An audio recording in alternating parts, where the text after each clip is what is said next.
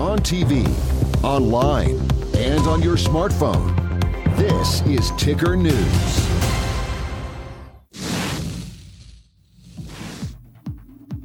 Thousands of film and television writers are making their voices heard and pounding the pavement over a labor dispute. The writers are on strike demanding better working conditions like pay increases and residuals so they can stay in the industry. I'm Veronica Dudo. Let's get started. This is In America Today from the Ticker News Studios in New York City. Writers in Hollywood and New York are marching in picket lines looking to flex their muscles in an attempt to send a message to producers that they are not happy with what's being offered. The Writers Guild strike marks their first in 15 years and has sent Hollywood into turmoil, disrupting production. The walkout comes as traditional TV audiences continue to shrink and the industry grapples with how to transition to the ever growing popularity of streaming. After failing to reach reach an agreement with studios like Netflix and Disney, the Writers Guild of America said its leadership unanimously supported a strike. Ellen Stutzman is the WGA chief negotiator and says the future viability of their careers is at stake and they're willing to do what it takes. Increases in pay and residuals so that writers can uh, make a career and stay in this profession and live and work in the cities like New York and LA. Uh, we're asking for very basic working condition issues like having a two step deal or weekly pay for screenwriters to help address the free work pressures that they face when they're writing their scripts. Every day there's some news story about AI, and it, there's no doubt that those services will continue to improve. And right now, as some of our members call them, they're plagiarism machines, and they have no business in the writing of scripts. For more, let's bring in Seth Schachner from StratAmericas. That Seth, thanks so much for joining us today. Great to be here, Veronica. So the last strike took three months to resolve, and this time both sides seem very far apart. How long do you think this strike will last? Well, these are pretty serious issues, and you know what? What's essentially happening with the writers is they are trying to kind of carve out a new space and evolve into a new role into a very different kind of streaming and digital video ecosystem. So some of the issues that are on the table, you know, you just mentioned residuals and, and comp, and uh, there are quite a few others, are ones that I don't think are, you know, so easily resolved. So I think probably three to six months is um is probably part of the thinking that that I would I would kind of bet on. You know, we're we're almost at the summer, so I'd, sometimes that affects things as well. So it could go on for a couple of months, and these are, you know, things that I think there's some intransigence on on both sides, basically. What's the biggest sticking point here? Well, you know, the, the, the, the, bigger issue is, is sort of what I just said, which is how do you create a new role for writers in this new streaming ecosystem? And so, you know, specifically, they're looking at residuals, which is their form of payment. Um, I think they're called viewership based residuals, which would be based off streaming data, which is kind of the newest currency in terms of video and, and film and TV consumption, if you will, from streaming services. And that data isn't hard to get for anyone, not just for writers or creative participants, but for anyone even analyzing the industry.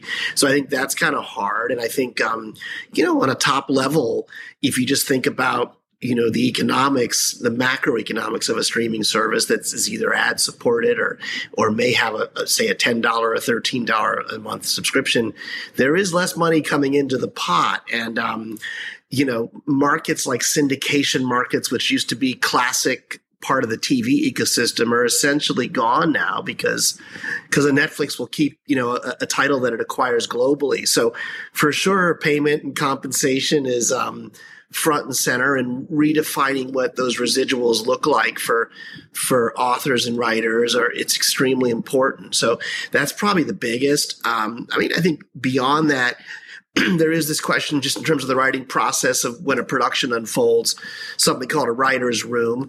And, you know, for how many episodes, for how long pre and post production writers are engaged. And um, I think that's another thorny issue. Just in part, my view is these bigger tech titans, a Prime, a Netflix, if you will, I think are, you know, culturally, their karma is a little bit different than some of our old Hollywood studios, if you will.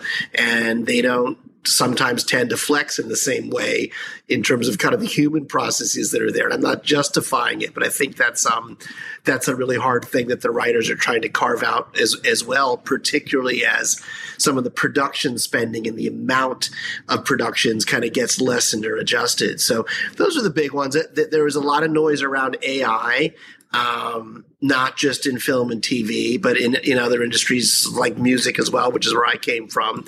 And I think it, it is troubling and disruptive. And um, I think the, uh, the, the writers very rightfully have their eye on those things, kind of dis- displacing them as well. So it's a lot of tough issues. Absolutely. And we did hear from the chief negotiator for the Writers Guild saying that the future of writers' viability is at stake. And again, she was talking about, as you mentioned, the residual payments, but also with the AI technology. So even just the media landscape alone has evolved so much since the last strike 15 years ago. So do all of these new factors make a significant impact? And are the writers' viability really at stake? Yeah, I think yes and yes. I mean, I look, I think, um, you know, AI sometimes gets a little bit, um, oversold or, or exaggerated. There, there's certainly a disruptive element to it, but I usually come out certainly on the side of what the author and the, the writers are saying that I, I, always think there's going to be a human component. So I'm, I'm not sure if AI is going to be the thing that, that really changes things, but I do think, you know, overall, how writers are engaged, how many episodes they're, they're, they're, you know, they're, they're, they're going to do for, for each picture, each show are going to be key issues as, as is the compensation. You know, and I think, you know, the, I think in general, Hollywood here, particularly the streaming services, they were very heavily supported by Wall Street. And, you know, the sentiment was go out and grow and get as many subscribers as you can. And we'll kind of worry about your bottom line later. I think that day ended like 18 months ago. And so the, the studios here and, and Netflix, I think, are looking a lot more closely at what they spend on and the quantity of what they release. And it, it will no doubt be less. I think they, they call it peak TV, you know, it, it is over now. So, you know, it's, it's gonna, there's going to be an adjustment for sure. So I think the question is how close the, the, the two sides can come together. Um, the studios could, for example, maybe throw some money at this, kick the can down the road and get it resolved in the short term. But it is long term going to be an adjustment to figure out what um, what the middle ground is for all these parties.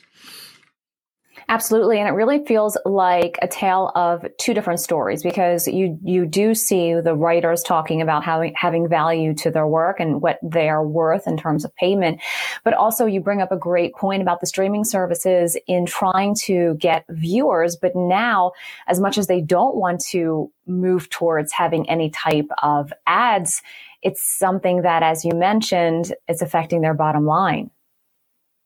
Yeah, it's it's a real focus for the streaming services, and you know, I, Netflix has obviously just recently rolled out its ad-supported um, version of the service, and all their competitors are doing it as well. And I think the game now is about profitability for all of them, and so um, I think you're seeing everything from. Uh, you know, even films like one of the Batman films was, was, canceled to to the Brady Bunch house being sold, but you know, which was part of a set piece, to probably more central to this, um, maybe less productions and more focus around it. So it's it's a very different game, and you know, I'll, I'll also mention um, streaming's global. Um, so what used to be the international or the syndication market is is essentially gone. It sort of still exists, but not in the same way. So the revenue mix that's coming in is is different as well. And um, I also think, you know, if you look back the last 24 months, Squid Game, for example, one of the very biggest things ever on Netflix was picked up out of Korea.